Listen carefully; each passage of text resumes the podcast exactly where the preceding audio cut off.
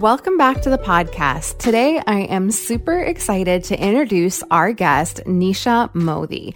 And before I introduce her with her official bio, I want to share a little bit about how I stalked Nisha and got her to follow me back. So I had an interview with James Olivia, who you heard from several episodes ago. And when I was in my conversation with James Olivia afterwards, they mentioned to me, you know what? You should really connect with Nisha on Instagram. And I said, Well, can you introduce me? And they said, You know, I don't know Nisha personally, but we do follow each other on IG. So, of course, I went, I stalked Nisha, and Nisha wonderfully followed me back. So, I was really excited. And that started a conversation. And the thing that has me most excited about Nisha and our conversation is that one, she's our first South Asian guest or guest of South Asian descent. And two is she is a South Asian woman who is talking about issues of social justice and anti oppression, which we'll get into in our conversation about because there definitely is a shortage of South Asian people talking about these issues at hand. So, with that, here is my formal introduction. Nisha Modi is a feminist healing coach, writer, librarian, cat mom, and also host of the podcast Migrations. She loves exploring the intersection of healing and justice, approaching situations and people with a trauma informed lens. Nisha values curiosity, compassion, vulnerability, and community. You can find out more about Nisha by following her on Instagram at underscore Nisha Modi underscore or visiting her website, www.nishaland.com. And Nisha, thank you so much for being here. Welcome to the podcast. Thank you so much, Shirani. I'm so excited to be here. I appreciate the invitation. You're welcome. And let's just start with like a general intro, sharing with our listeners a little bit about you, um, who you are, and what has you passionate about having these conversations with healing and justice working hand in hand.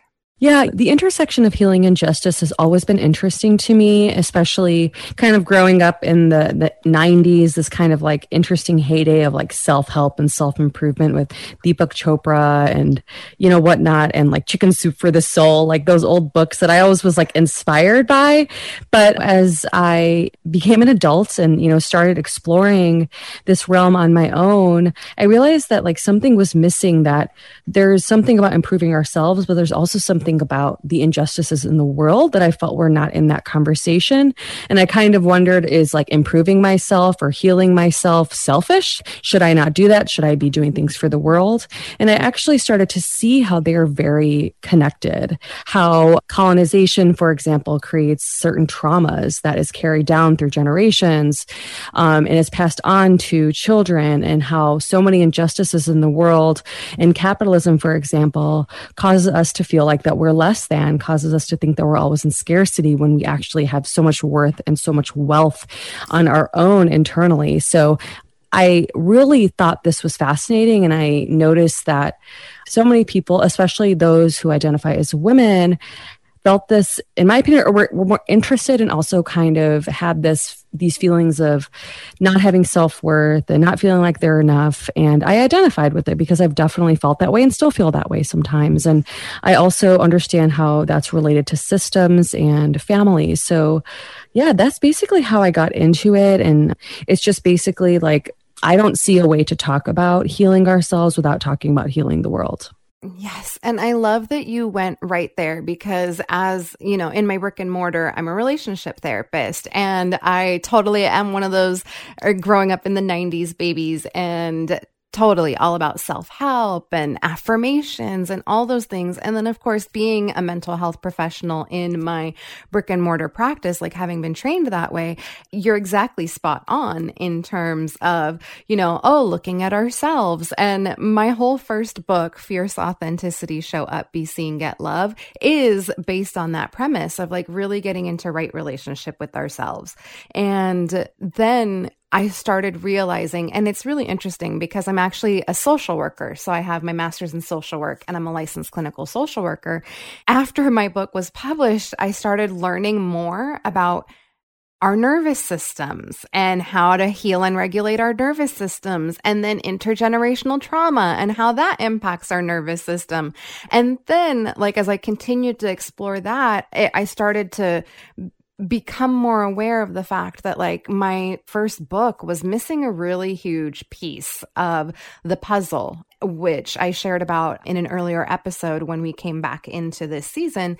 And it was missing that piece of social justice and how society and culture at large play into the experiences that we have and really shape exactly what you were saying you know because of the experiences of our ancestors and how that gets passed down and and all of that. So i just love that you went straight there. Thank you yeah, no problem. Like I said, it's kind of impossible for me to not talk about it because I see how connected they are along, you know, with gender and so many different intersections of oppression in this world that just spill over. And I mean, I think it's very complex and that's very hard for a lot of people to handle in their head it gets very overwhelming but it is supposed to be complex you know? I mean there are complex relationships we just have with one member of our family. So if we're talking about the world yeah it gets messy but i feel like we have to sit in that mess Yes, absolutely. And I love that you just said that. Like, we have to just sit in the mess because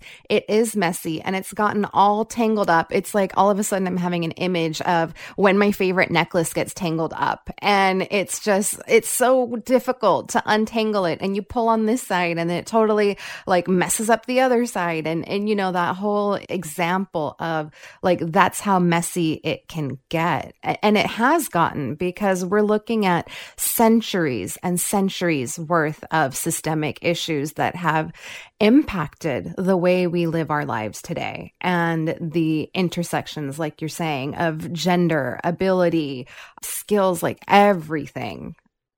Yeah, definitely. I love that visualization. Thank you for sharing that. I'm going to think about that more because it's so true. It, it gets so frustrating, but you just need to untangle it because it's your favorite necklace. And I'm really going to sit with that because I, I really like that way of thinking about it. Yeah. And I like to just share whatever visuals come to mind. And in the moment, like that was the one I'm just thinking, just how frustrating it is, like you said, where it's just like, oh, but I really want to wear this. Like it's so beautiful. And I think that's the same with humanity. Like humanity is so beautiful when we get beneath the layers of all the wounding, all the trauma, all the hurt, all the pain.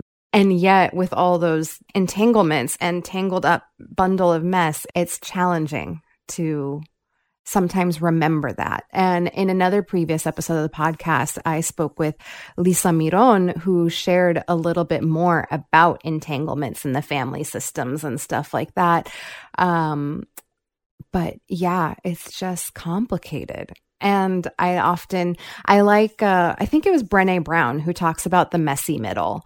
And I think that's where we're at right now as a collective is we're in this messy middle.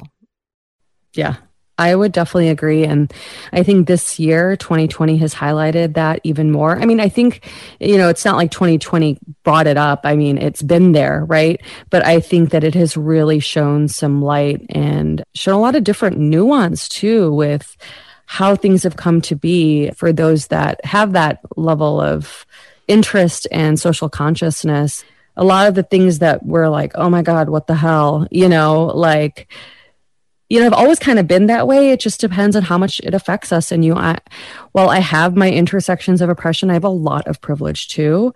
And it's making me realize that the degree to which I say what the fuck also actually is in alignment with how much privilege I have, you know? Um, and it's fine to be like horrified and like confused and emotional and depressed and so many feelings for this year. But I also think it's really, really important to understand what we have had and why we may have had those things, which I feel like, you know, coming coming from being a daughter of South Asian immigrants who definitely struggled, but still had things in a certain way a lot easier in terms of being this quote unquote model minority and kind of rising up, if you want to say. Um, and, you know, they really worked hard, but I definitely think there were certain things that they did not deal with. Like they were not enslaved. You know, these are things that between different underrepresented populations.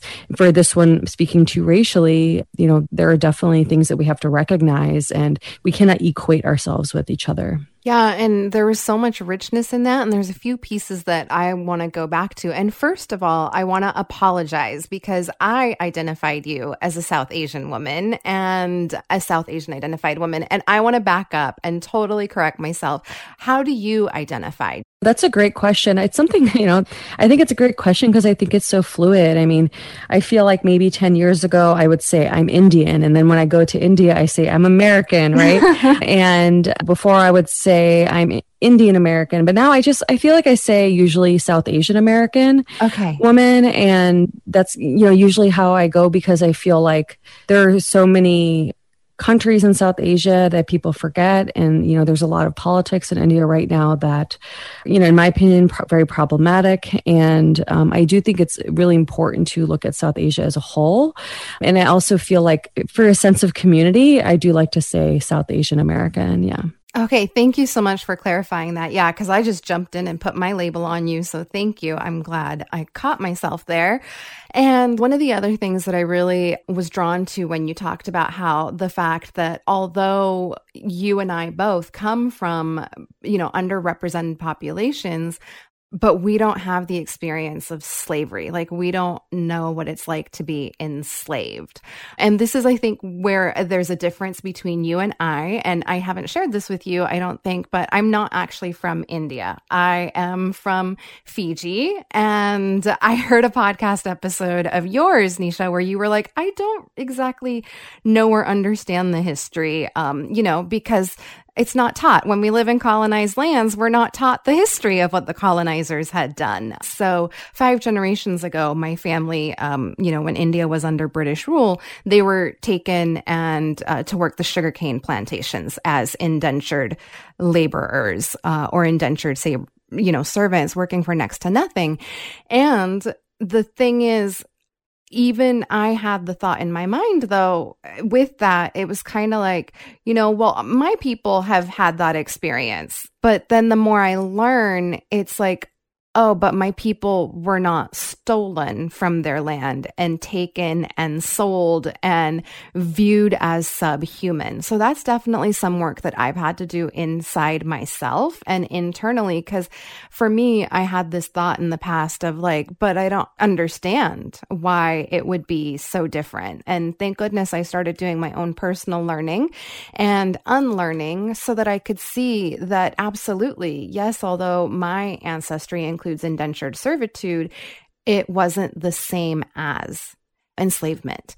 That's one of the things that really helped break open my mind and my experience and my healing to looking more closely at the patterns because i'll be quite honest a, a, lot of the patterns that i see in the indo-fijian population is very similar to a lot of other oppressed and marginalized populations here in the US.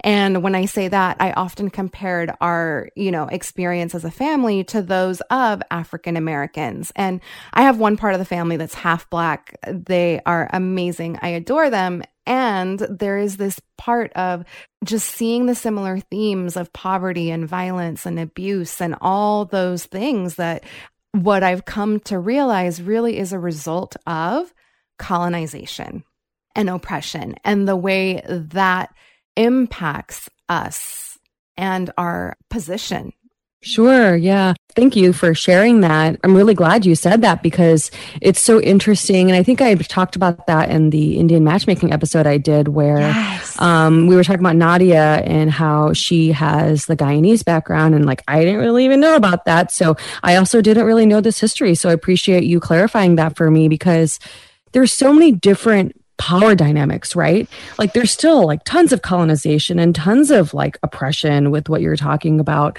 but it's a different experience. I think it's also interesting because there are traumatic events and then there's the trauma that ensues yes. and also the oppression that ensues. So even when in the United States the slaves were liberated or freed, I mean, there is still like essentially modern day slavery and for-profit prisons, like the carceral state. I mean, that, that stuff is there. It is still there there and it's alive. It doesn't have to be the mid 19th century for that to to exist. Um, so yeah, I appreciate you sharing that, and I'm um, and it just comes back to this word nuance, you know.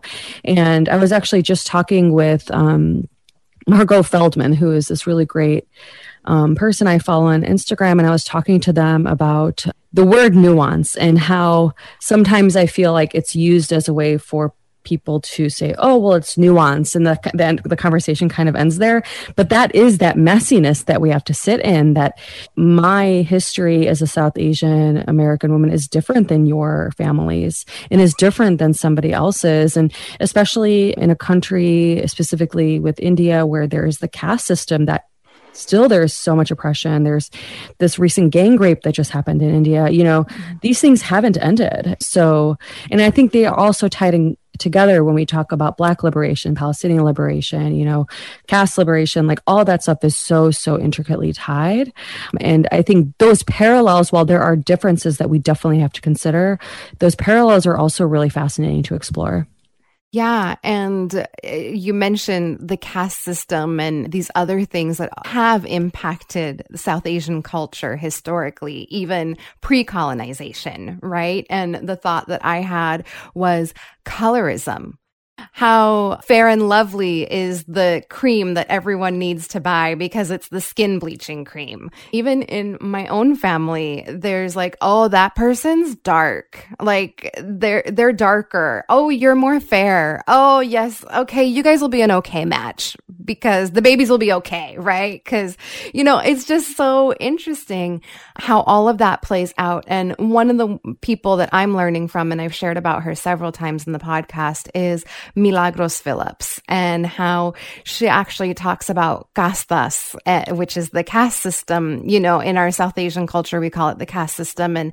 apparently there was a word for it back when colonization reached the Americas. Uh, she is an Afro Cuban woman and she teaches about the Middle Passage, which first uh, arrived, you know, to the um, Dominican Republic and those Caribbean countries first. And she talks about the castas system and how the color of your skin determined where you were at in social status and, and positioning you know so it's just interesting how you bring all of it together into the culture of the US. And even though there's different backgrounds, there's still these similarities because we come to this land that has historically, since the colonizers arrived, has been all about oppressive systems and structures. It's been all about conquering um, because of course indigenous peoples they knew how to live in harmony and in balance with nature and with one another. But when colonizers came from europe they didn't bring that harmony and balance with them. What they brought was pain and trauma and how that lives on the land. Yes it is so rooted in the land and that's where doing things like land acknowledgments, I think are so important, not just as a performative way, but really to be like, this was someone else's land that was stolen, not just stolen, but pillaged. The actual literal soil was used in a different way for farming to profit. I think these things are so, so important to, to realize how tied it is to a certain type of exceptionalism, right? American exceptionalism, as if we're better.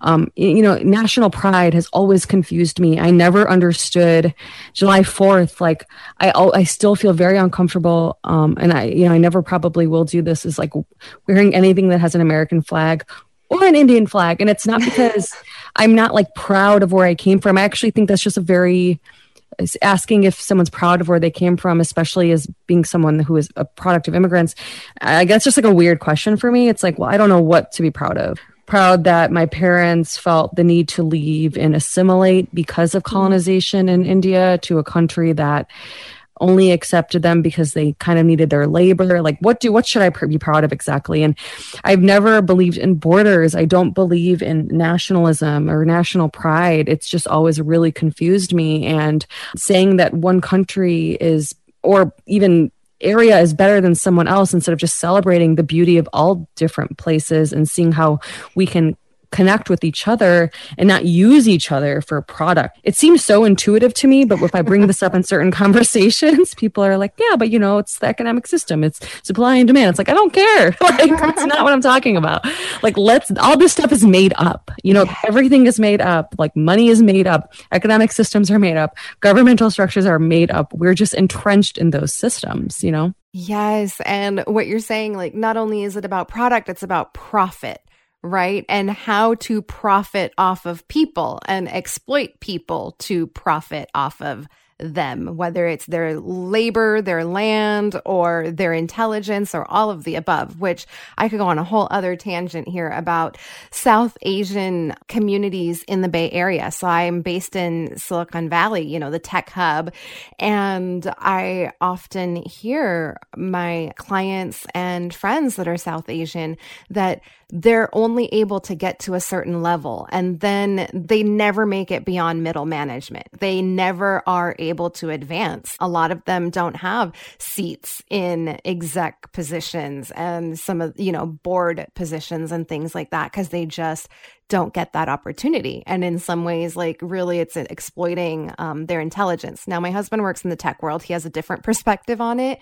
But to me, I'm like, dude, they're exploiting the people still, especially some of these larger tech companies, some of the very well known ones here locally in the area, where they just work, work, work, work, work, and really don't make it beyond a certain level to have greater power and influence. And and I'm not saying power and influence in the shadow sense here, like I'm talking about in a way that they can make a greater impact with their work. Sure, definitely. I'm I mean, I'm not in that world, but I believe it. you know? Yeah. I definitely believe it. And then another thing that you brought up uh, that I want to go back to is when you talked about, you know, what should I be proud of that my parents decided to leave their country or that they worked so hard or, you know, and, and had to assimilate. Like that's where I want to take our conversation next. And it's about, at least in my experience as a South Asian woman, I have you know, when I start to look at my own history and my own choices that I've made in my behavior. Um, I'm also learning with Andrea Renee, and she talks about how culture is just a series of choices that we make. Like micro choices is what creates the culture that we live in, right? And I myself am an immigrant woman. I immigrated here with my family. We were escaping the coups of the 1980s, like the actual military political coups of the 80s in Fiji, and moved here. I was three years old when we moved. So I pretty much identify identify as, you know, American as well when asked. And I know that I have this very rich Indo Fijian history and heritage, the marriage of the Indian heritage and the colonization and whatever. We can go on and on. But the point is that I'm trying to make that when I started looking back and reflecting, I started thinking about, wow, how is it that I have really neglected looking at the BIPOC experience in the US, you know, because I was an immigrant, I experienced racism, I experienced hatred, I experienced all sorts of stuff. And for a while, there was that wall of like, I know what this experience is like. So, whatever. And it wasn't until I started doing some of the deeper learning that I started to look back and ask myself, like, how did that happen? And I started thinking even further back to colonization and how people that got in well with the white colonizers typically had better status or better roles or better responsibilities, right? So, again, talking about the intergenerational piece, it's like that got taught as a survival skill. Um, it makes me think of the tend and befriend. You know, everyone knows fight, flight, freeze, but there's actually a fourth response, which is fawn or tend and befriend. And it makes me think of that, like the, if you can't beat them, join them. And and how do we join them and still have be able to survive and not just survive but thrive and so for me as i started reflecting that's what came to my awareness and then i started learning about the model minority myth. And so let's go there. Let's talk about the model minority and how it really damages our relationships with ourselves, with others, and what that experience is even like. So let's talk a little bit about that if you're open to that. Yeah, let's get into it. I know that you mentioned it earlier about the working hard and stuff like that. So I'd love to hear a little bit from either your perspective or, you know, your family's story about what that looked like. Sure. Um, you know, growing up, I, I always felt safe in terms of like I was never worried I wouldn't have there wouldn't be dinner on the table. I was never worried that my parents wouldn't come home things that you know as a child makes you feel safe which is very very important and i'm very grateful for that. But there was always this emphasis of constantly saving money not getting things because we don't do that. Like white people buy things at full price but we don't do that you know? And it's just kind of this idea of um, you know constantly penny pinching that you know even though I'm, I'm very grateful that my mom does not have to worry at that level anymore it's still very ingrained in her mindset to go to 55 stores to look at one thing to find the best price instead of just being like just go to two places and you know it's fine. So i feel like that is one part of it where they tried to get the best things that were as on par with white culture, but at a lower price, at a bargain, right? so, you know, it's kind of funny. Like, I mean, I think about that quite a bit. Like, even when I make purchases now, I'm like, oh my God. And if I was little, like, my mom never would have like spent like this. And I have a sense of guilt, almost like not feeling like I appreciated what they did and I should be checking 55 stores for this one thing, you know? But I also feel like that took away a lot of their happiness and a lot of their time went to stuff like that instead of tending to themselves. And I feel like that's where that intergenerational trauma comes in, where they didn't get to tend to themselves. So then we received the the end of that, my brother and I, where you know there's just a lot of internalized fear and a lot of internalized. I don't know if I want to say hate, but just a lot of internalized um, scarcity, kind of back to that scarcity model, right?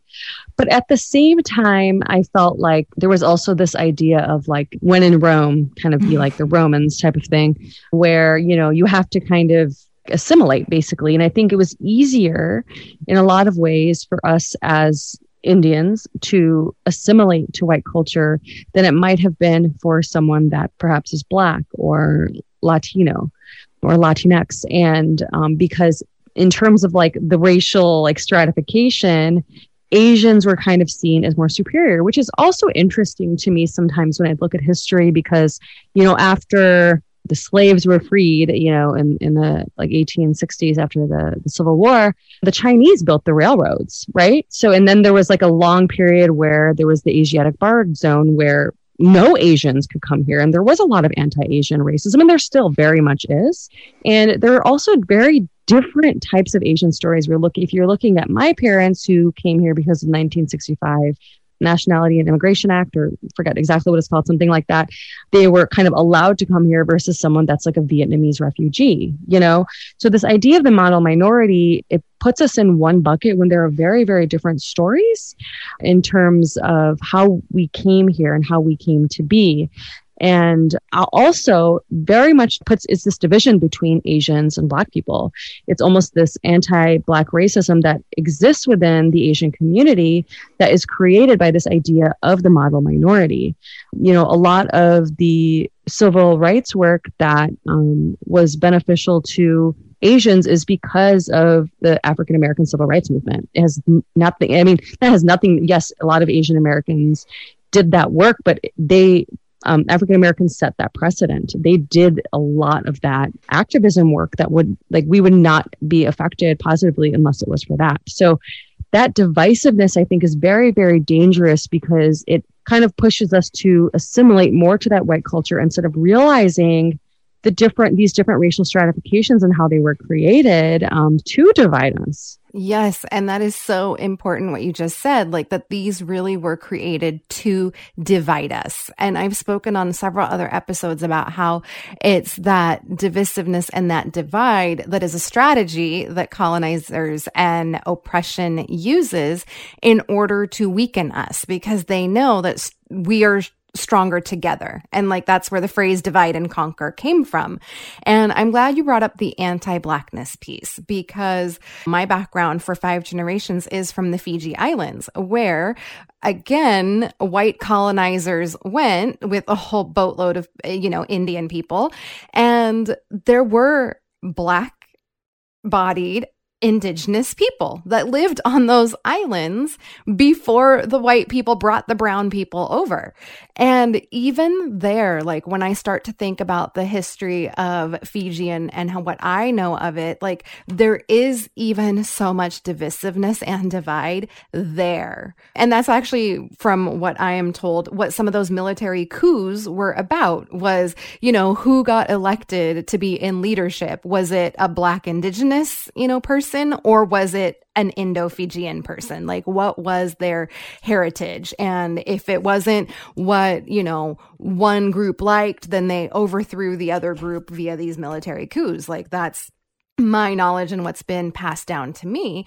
And so it's interesting to look at how that is not just here in the US, but it's everywhere that's been impacted by colonization is this very much this anti-blackness and how it is created as an us them thing you know um, the othering. And one of the things that i want to mention is i really appreciated one when i heard your episode you spoke about exactly what you just said right? It was the work of black civil rights activists that even opened it up so that south asians could immigrate here. And i really really appreciated before I heard your episode, you know, right after the murder of George Floyd, Hasan Minhaj came out and did his video about like, hey, South Asians, like, he didn't say this, but I'm going to say it in my words. Wake the fuck up, y'all. You're here because of the black civil rights movement. Like that's how you're even here. And I'm going to put it out there. I one day hope to have Hasan Minhaj as a guest on the podcast. I, I'm going to put that out there into the world. So I think it's really important to bring up because I think it plays into some of that colorism and casta stuff that Milagros teaches about because, you know, um, how she teaches it is the black that were enslaved, like they were the worst off, right? They were the ones that were absolutely not human at all. And then there was the white people and then the brown people. Well, they were closer to the white people. So they were treated a little bit better. And then the color of their skin was weaponized against black people because at least they weren't as dark, you know, like they weren't black, they were brown, which made them a little bit closer to the colonizer, which is so effed up and mind trippy that that's like the systems that were created. Yeah, it just seems so childish in a way, you know what I mean? Like it's really fascinating to me. I mean, even now, like what you were saying before about the colorism, like yesterday I was on this group call with my mom and my brother, and I was just looking at my face. I'm like, man, I got dark. I hope my mom doesn't say something about that. You know, like I'm almost 40 years old and I'm thinking about this still, you know? And I think one thing that's interesting going back to the caste system is that I feel like in many ways it has primed us also to have this level of anti blackness. I mean, I can't tell you how many times I grew up hearing well, you know, if, if we can make it, why can't black people do that? Yes. Like that bootstraps mentality, yes. like weaponizing it against them instead of thinking, whoa, we have very different stories and we are viewed in very different ways. Instead of pushing someone down and thinking that they have to earn some type of way, perhaps we can have some compassion and be there to support them, to listen to them, to listen to their stories instead of making it some type of like messed up monolith where we're saying that you know they haven't done the work like we have where it's like no it's it's not equal here you know? And i feel like that that mentality in terms of the caste system totally is in alignment with that anti-blackness too. Yeah and i appreciate how you're circling it back around to the model minority myth, you know, um, which is, and I even have heard this not only growing up, but also in my life today. I hear it.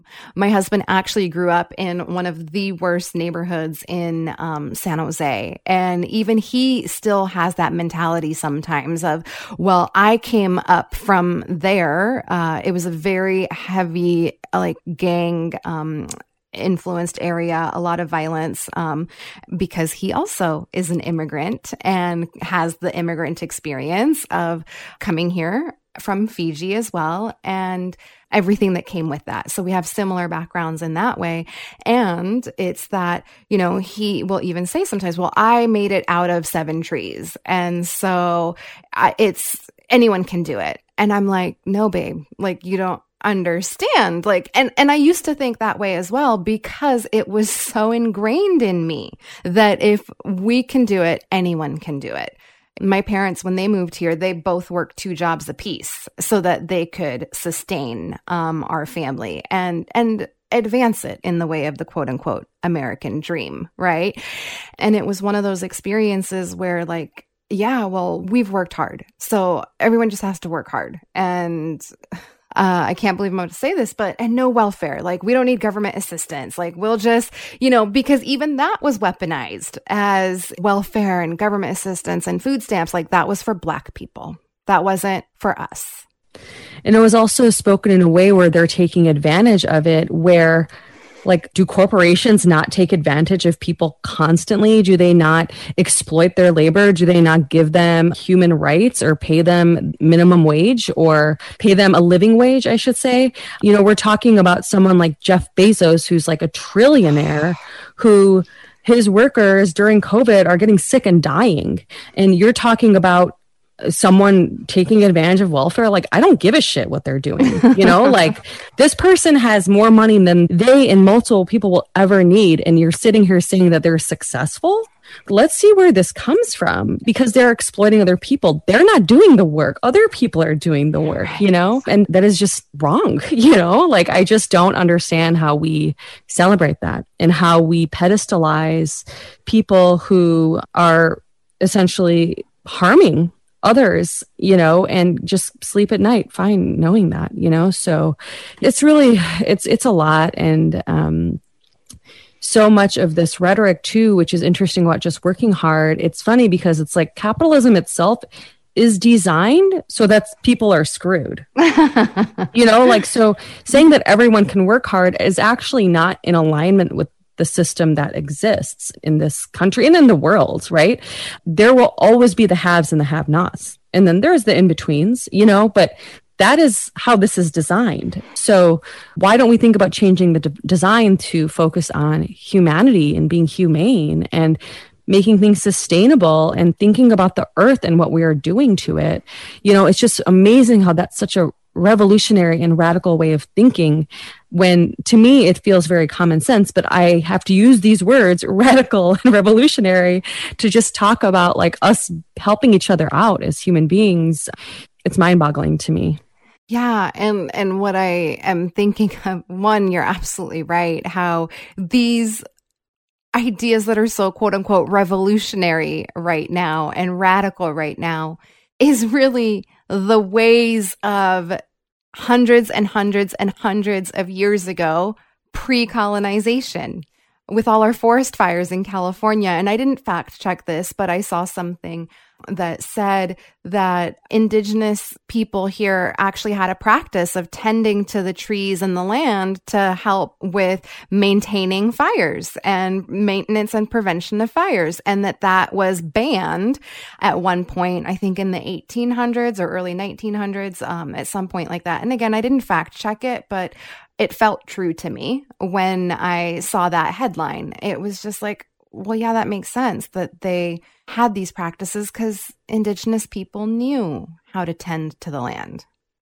Yeah, and it also makes sense because if indigenous folks were acting in accordance with how their conquerors acted, then they probably would have been more partners than people that were pitted against each other, right? It's like, oh, well, we think the same way. It's like, no, they didn't. And that's why they had to be conquered and get their land stripped away from them, you know? So there's a reason that that power had to be put into place and how this idea of being savage versus not savage and proper and distinguished, why those dichotomies existed, those binaries existed. And I think that's also a really fascinating um, component to our society today is that there are so many of these false binaries that we don't see a third, fourth, or fifth way. We just see these two choices, you know, whether it's gender. I mean, there's so many, right? So, yeah, that's something that I also think is really, really interesting.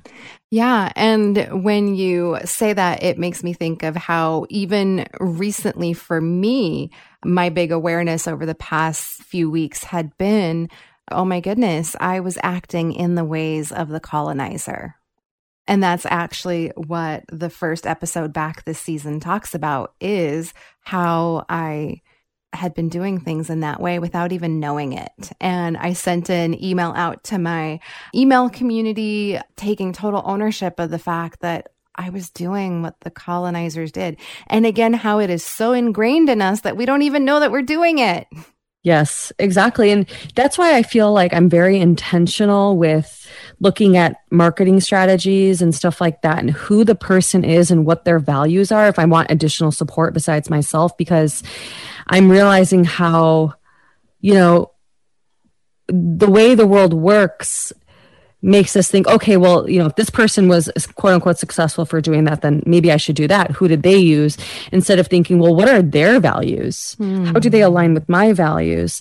Um, but it's it's so much, I think, easier. Like you said, it becomes so much more natural to just do things the way that the colonizer has ingrained in us, because that's the way I grew up. That's just what it is. Like my parents were in one colonized country, and then they came to the United States. It's like double colonization. You know what I mean? Like that stuff is is so ingrained. And I mean, I've totally been guilty of it too, Sharani. I mean, I think it's something that what matters more is becoming aware and repairing because I truly believe that all people are capable of being harmed and harming. And it's what we do with that information after um, that's most important. Um, and I think that that to me is what the integrity of a person is actually speaking up and saying, like, I messed up mm-hmm. and this is what I'm going to do. And now I'm going to sit down and listen and start acting upon this, you know? So I think it's really, really important to do that. Nisha, one thing that you just said about that we're all capable of harming and being harmed. It makes me think of something that I often teach about, which is that we're both the oppressor and the oppressed. It lives inside of us.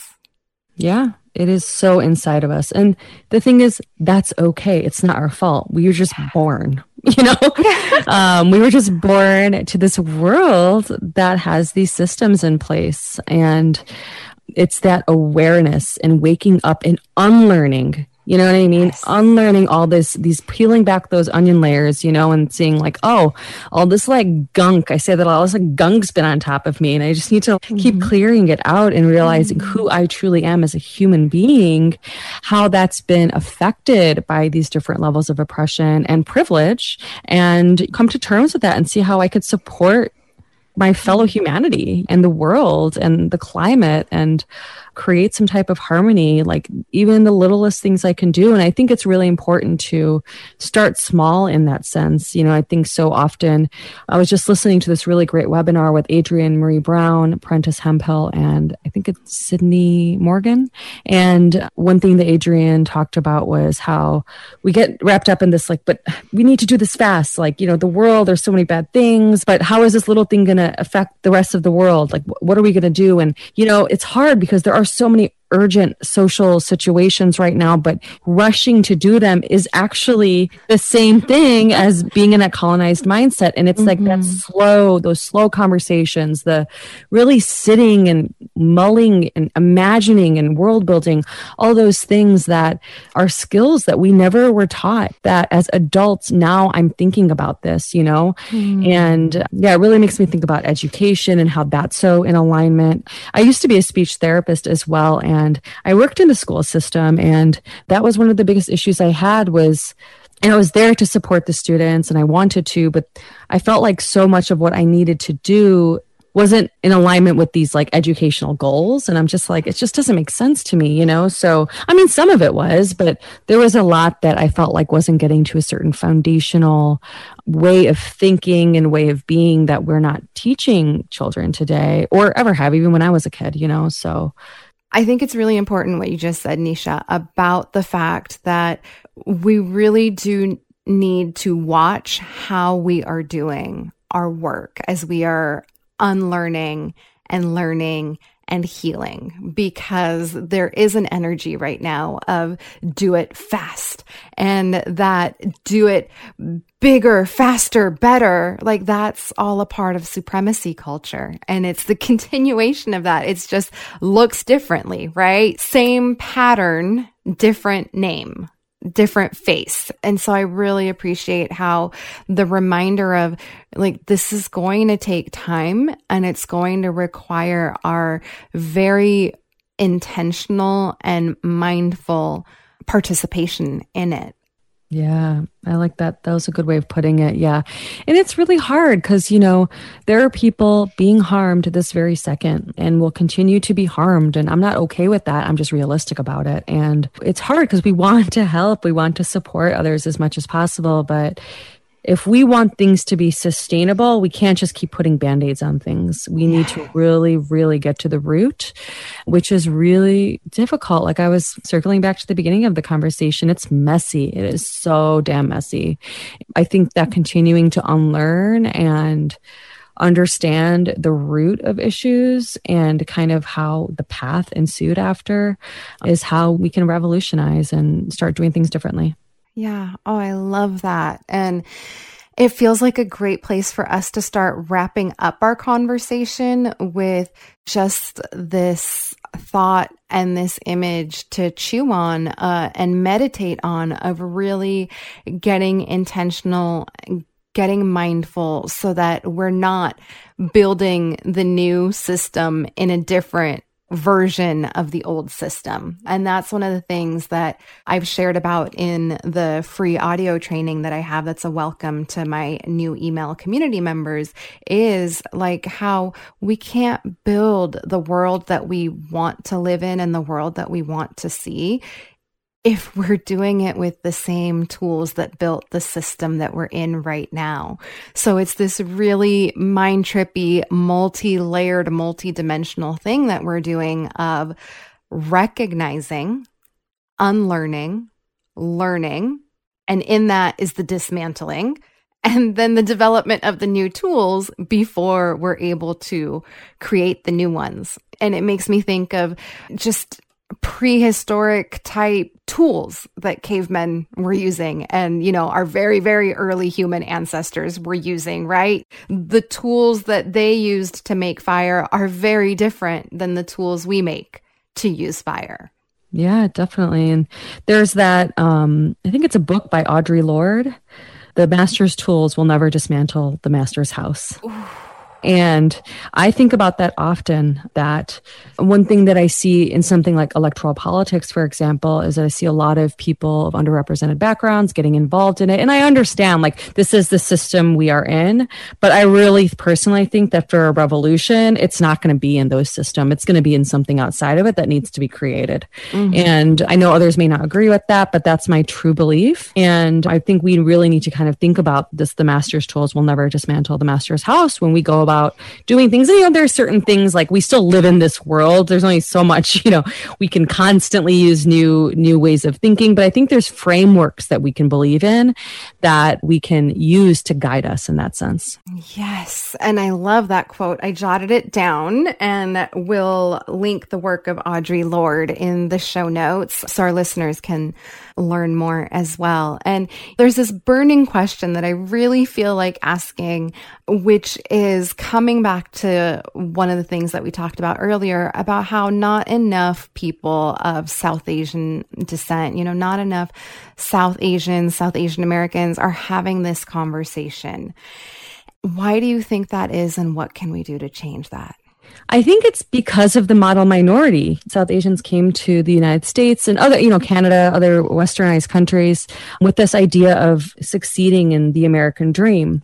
Whereas the majority of Black people, I mean, there's a lot of African immigrants that do not fall in this category, but the majority of Black people came by force. And a lot of African immigrants also came as refugees, like Somalians, mm-hmm. et cetera. But we came to accomplish this idea of the American dream, which means that we must assimilate to this culture. Mm. While assimilation is alive and well in all communities, um, it spreads throughout communities. And I mean, I hear it all the time. You know, I don't, I'm not around a lot of family friends that I grew up with anymore just because my lifestyle is different. But, you know, where it's like, oh, he's the vice president of this bank and his wife is this and they have three kids and they just got this marble countertop, like all this stuff that's just so materially based. But I'm just like, you didn't tell me anything about them actually.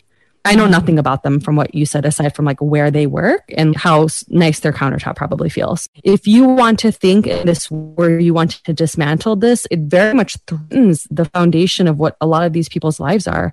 And it will take away a certain level of privilege that they have. And that's hard. It's hard, hard to deal with. That's why white people have so much trouble with even thinking that they have privilege. So yeah, that's a huge reason. Though I am seeing more and more slowly kind of be into it. It also might be because I've chosen to create and curate the bubble in my life and I'm mm-hmm. completely fine with that. So it's hard to say if it's more and more, if that's just what I've gravitated to now that I have that increased awareness. I like find those people like you followed me, I saw your stuff. I'm like, yes. and I'm always excited when I do find someone of a similar background that has these ways of thinking because it's true. It's like we're grasping for that new community. And I think the more we grasp and find those people, the more of a conscious resistance we can have. Yes. Oh, I love that phrase, conscious resistance.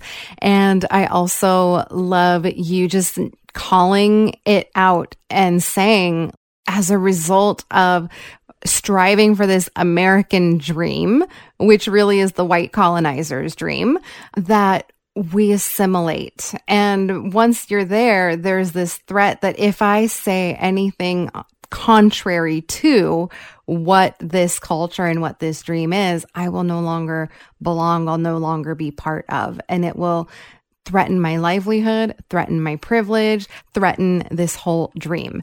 And not that we know that consciously. And that is how insidious all of this is, which is why I think it's beautiful what you just said about the conscious aspect. Yeah, definitely. Well, Nisha, thank you so much for joining us. And I'm feeling a completion to this conversation. And before that, is there anything else you'd like to add for our listeners?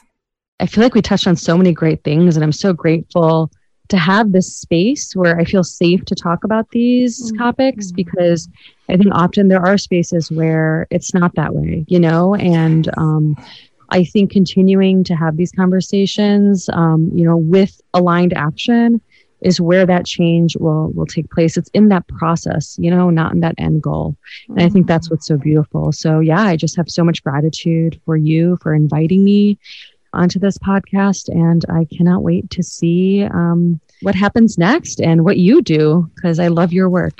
Mm, thank you so much. Yeah, I am it's still coming to me. And I'm going to give myself permission that there's no right or wrong way to do it, but just opportunities to learn and unlearn and do it differently if need be. And so thank you again, Nisha, for being here. And where can our listeners find you? How can they connect with you? And is there anything that you've got going on that you would like to share with them about? So you can find me on Instagram at Healing Hype Girl and on Twitter at Nisha Modi. Um, and another thing I wanted to talk about is that I've really been trying to find a way to provide accessible and affordable healing support and information. So what I did was I just created a newsletter and community called The Healing Hype. Um, and you can read about healing and justice topics like intergenerational trauma, capitalism, and different healing modalities. You'll get to attend a free workshop, participate in healing circles, read an advice column that I'm going to have where you can also ask for advice. And you get all of this for less than $7 a month. And on top of it all, all my posts are audio accessible so you can listen to them conveniently. And 15% of the cost goes back to my BIPOC Healing Fund. So I can offer scholarships and discounts to Black, Indigenous, and people of color.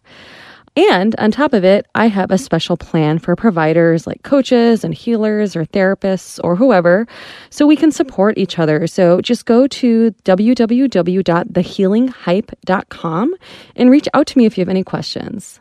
Yeah. And your reels are really cute that you've been doing on Instagram. I'm just going to put that one out there. They're quite, uh, uh, yeah, adorable and also very powerful. Um, and I love how you're just getting in front of the camera and being your fiercely authentic self and just bringing your healing medicine and your magic to the world. Awesome. Thank you, Shirani. Today, we're switching things up, and I am sharing my thoughts about the interview after my interview with Nisha. Normally, I give a brief introduction, and today I actually want to do it as kind of an outro, a summary. Uh, Nisha and I had a beautiful conversation, and we went to so many different places. We talked about colorism, we talked about oppression. We talked about the caste system and how that and colorism go together. We talked about anti blackness. We talked about the way the South Asian community has been brought into the anti blackness as a result of colonization. And we shared so many powerful things. And one of the things that I loved most about our conversation, in addition to the total raw, authentic vulnerability and the fierce authenticity of our conversation, is at the very end when we talked about what is it that gets in the way of most South Asians and South Asian communities speaking up about racism and anti Blackness and some of the other issues that we're seeing with social justice and creating a greater, more equitable environment. Like, why is that? And the thought that she shared was as a result of colonization, one, there's all the stuff from the past about needing to assimilate with the colonizer and also having the experience of immigrating to the US to follow the quote unquote American dream also puts a lot of South Asians in the mindset of, well, if they moved here for the American dream, then they need to really assimilate and do things in the way of the American dream. And yet, the really tricky and sneaky part about it is that when we do that, we also further assimilate to supremacy culture and we learn that to speak up about racism and anti blackness would mean that we lose our status, we lose our privilege. It threatens the foundation. And that felt really powerful to me. And so, yeah, that's what I want to leave you with today is as you're integrating and mulling over the richness that was the conversation Nisha and I had, I really want to invite you to just sit with and mull over. How are you playing into supremacy culture by believing that if you were to speak up against oppression and supremacy and racism and anti blackness, how you might, quote unquote, experience a threat to your foundation or the experience of having your privilege taken away. How might that be a part of what prevents you from doing your part? And when the answer reveals itself to you, it's not to say that there are any right or wrong answers, just that as the answer reveals itself to you, get curious about is that threat real or imagined? Because the brain doesn't know the difference between what is real and what is imagined. And so as you contemplate on the question and as whatever comes to your awareness comes to your awareness, and this is a process and it's multi layered. So you're going to be asking yourself this question and contemplating it every now and again. And as you do that, get curious. Where are you playing into this? Where are you buying into this? And where do you need to start making changes within yourself so that we can create in a sustainable way the world we want to live in, that you want to live in, that we want to leave for our future generations. And with that, I'm out. So have a great week and we will speak again soon. Take really good care.